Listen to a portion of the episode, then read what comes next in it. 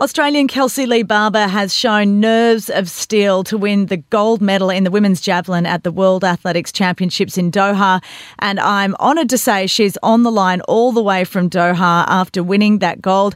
Kelsey Lee, thank you so much for your time. World champion, how does that feel? yeah, thanks for having me. Um, the world champion part is still the bit that's sinking in because um, yeah, you can you can win comps and you can win gold medals, but wow, it feels unbelievable to say um, that I'm a world champion. And talk about leaving the best to last. You moved from fourth place to first with a final round effort, a whopping 66.56. What were you thinking before that final throw? What was going through your head? Yeah, I mean, um, coming away from my fifth throw, I really thought um, I had a bigger throw in me. And obviously, it was the final round. I knew I had to sort of put everything together um, to get the distance out there. And it was about taking a moment to just relax and settle myself, um, but then turn around and ask the crowd for some support and and enjoy the moment as much as anything. So yeah, it took off and threw that javelin. you sure did. It pushed you into first, but there were still a few athletes to go. Were you worried there watching? Oh yeah, I must admit, um, I was very excited with with my result, and maybe had um, probably a little bit of an early celebration.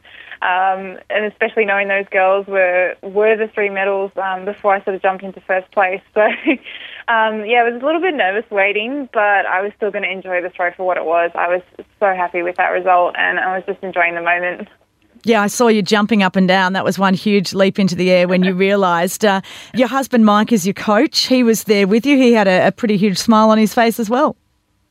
Yeah, and he, you know what? He should he should enjoy the moment as much as I was because uh, it's such a team effort to be able to do what I did tonight, and I absolutely would would not have been able to achieve that without him.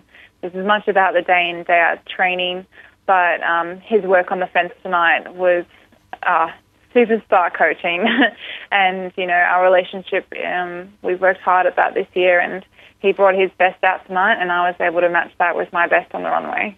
You mentioned uh, that you looked to the crowd to give you some support before you went for that final throw. The crowds have actually been making headlines around the world, and particularly the lack of crowds at, at the track and field events. How bad is it compared to other major international events you've competed at? Yeah, it's just different. Um, I think the crowds are fantastic for, for what we have here. They're very um, enthusiastic and they're sharing lots of energy um, we're maybe just not filling the stadiums, but um, you could certainly hear them out there tonight, and they were fantastic. So, um, yeah, I appreciate um, the fact that it was still a lively environment and still felt like a World Championships, even though maybe the capacity wasn't there.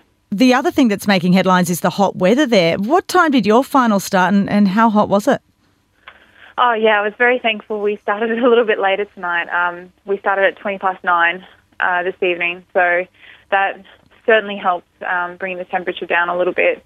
And luckily, the stadium is air conditioned, so that makes it feel um, a lot better and a lot more enjoyable to compete in.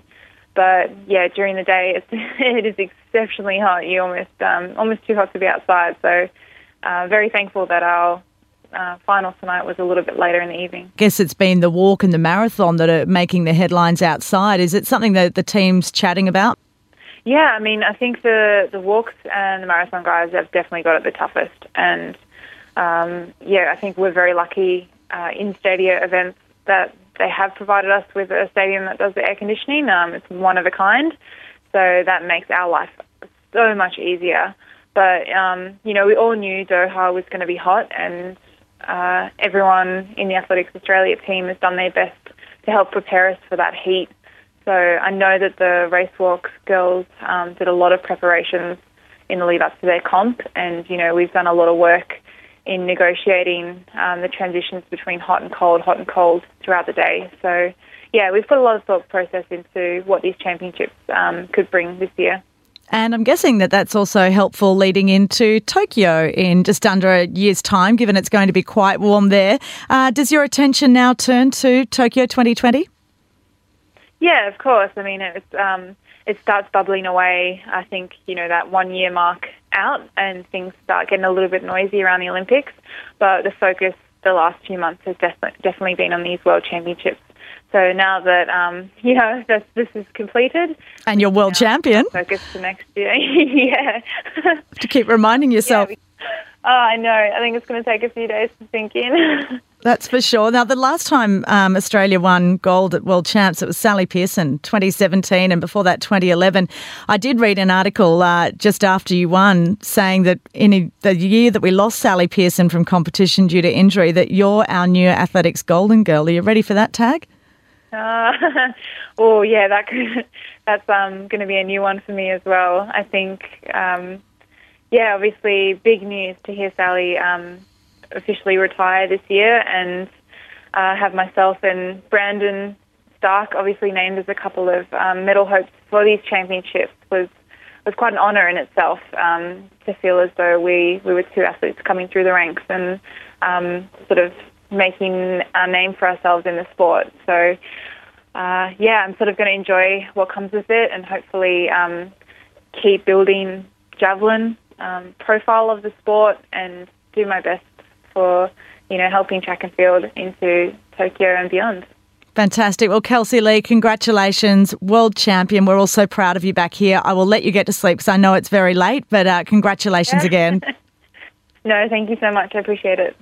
That's Australian Kelsey Lee Barber there, our new javelin world champion.